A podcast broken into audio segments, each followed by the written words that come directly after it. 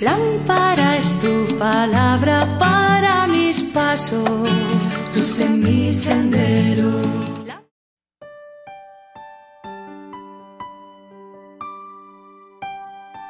Del Evangelio según San Mateo capítulo 6 versículos del 7 al 15.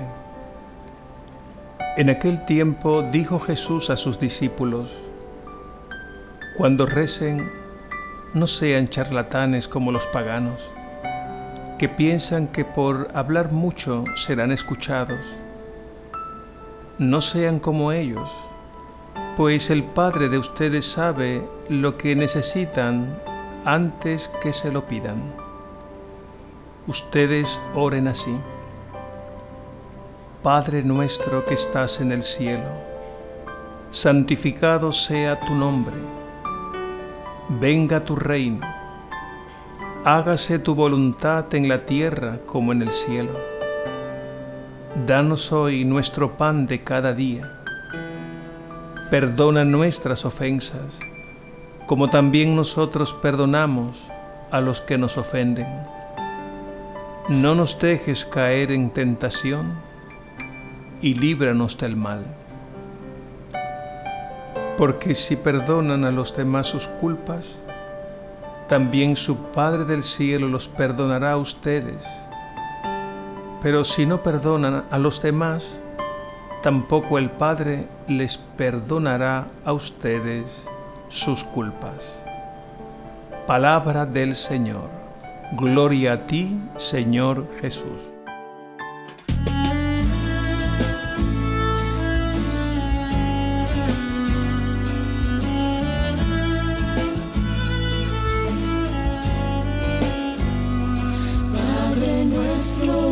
Estás en el cielo, santificado sea tu nombre. Padre nuestro que estás en el cielo, santificado sea tu nombre. Venga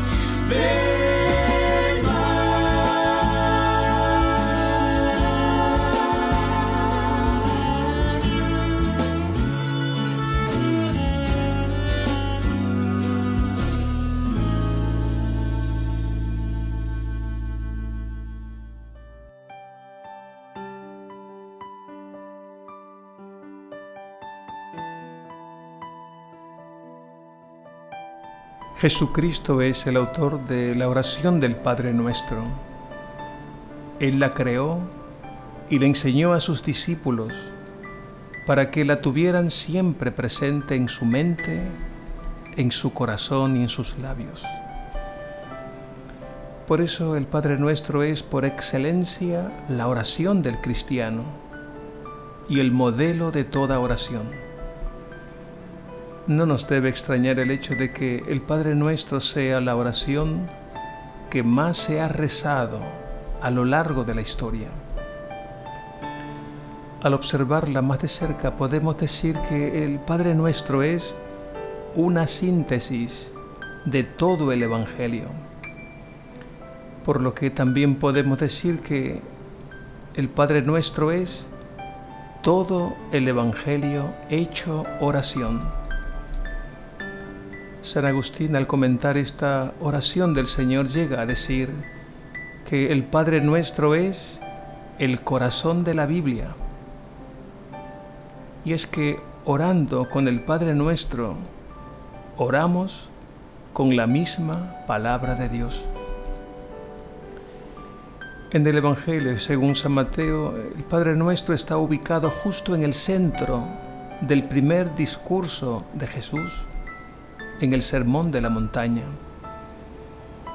Y se le ha llamado la oración perfecta porque, entre otras cosas, está construida sobre el número 7, que simbólicamente significa perfección, totalidad y plenitud contiene siete peticiones en un movimiento que va del tú al nosotros. Del tú, las primeras tres peticiones, tu nombre, tu reino, tu voluntad. Al nosotros, las restantes cuatro peticiones, danos el pan, perdónanos, no nos dejes caer en tentación, líbranos del mal. Santo Tomás de Aquino nos dice que el Padre nuestro contiene todo lo que debemos pedir a Dios sin que falte absolutamente nada de lo que necesitamos y están colocadas por el orden lógico como hay que pedirlo. El Padre Nuestro es una oración breve, sencilla y directa. Lo primero en la oración cristiana es llamar o invocar a Dios como Padre. Porque lo más impresionante en nuestra vida es precisamente que Dios es nuestro Padre. Santa Teresita del Niño Jesús se emocionaba con solo pensar que Dios era su Padre. Y en el discurso Sermón de la Montaña, en el que nos enseña el Padre Nuestro, Jesús menciona 14 veces a Dios como Padre. Por eso nos presentamos ante Él con una actitud filial, porque somos hijos de Dios y somos sus hijos porque Él nos ha dado la vida, creándonos por amor y dándonos su mismo espíritu. Y aunque recemos el Padre Nuestro individualmente, estamos incluyendo a todos nuestros hermanos y hermanas, hijos e hijas de Dios, diseminados por toda la tierra. De modo que Jesús ha querido expresamente que la oración del cristiano fuera una oración comunitaria. Y con solo decir Padre nuestro, estamos incluyendo los dos mandamientos que encierran toda la ley y los profetas, el amor a Dios sobre todas las cosas y el amor al prójimo como a nosotros mismos.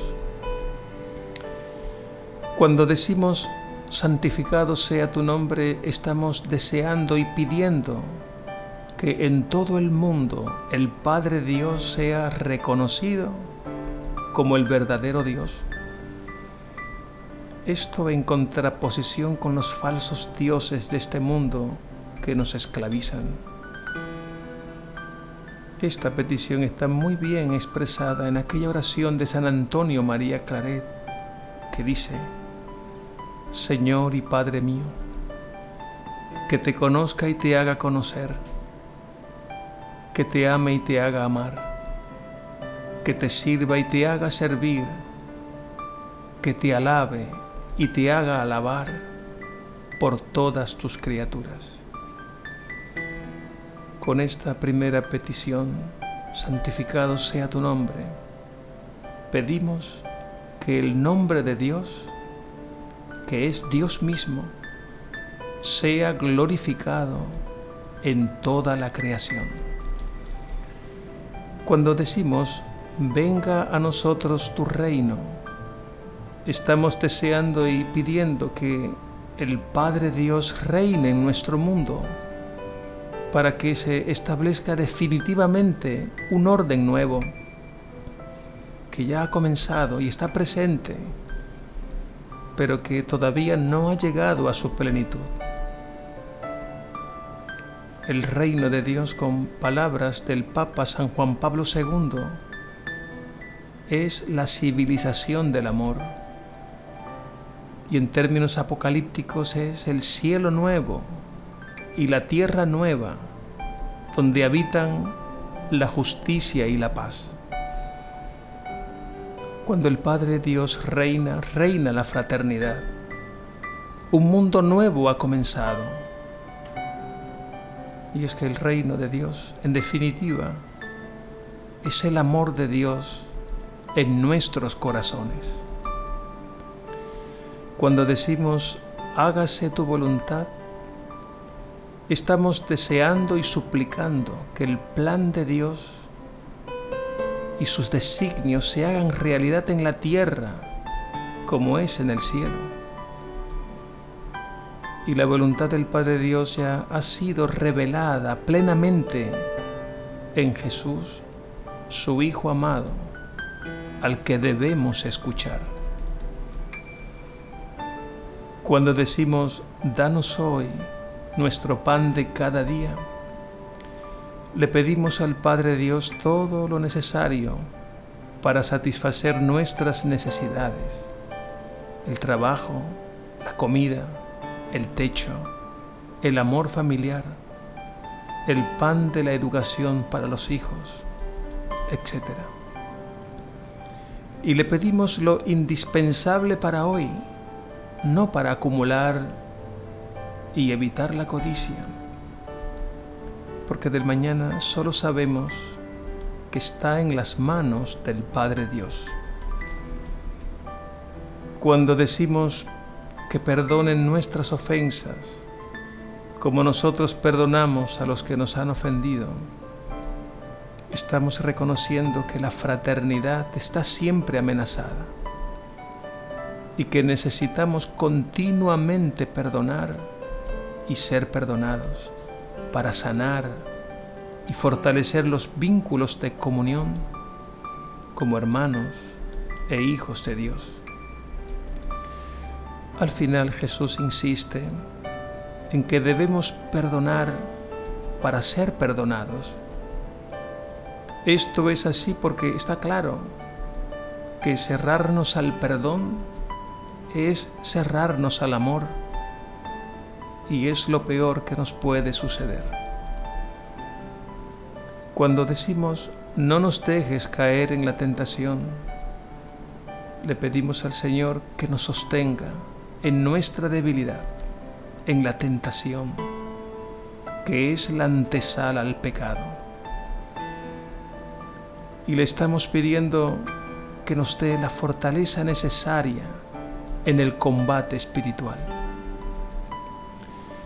Y cuando decimos líbranos del mal, le pedimos al Señor que nos mantenga alejados de todos los males que nos acechan y del mismo Satanás, el maligno, quien está detrás de todos los males, particularmente de todos aquellos males que más nos alejan de la comunión con Dios y con los hermanos.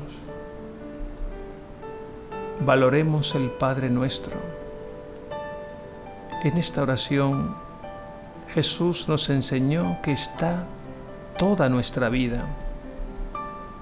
Y cuando la recemos, procuremos que concuerden nuestros labios con nuestra mente y nuestro corazón. Que así sea.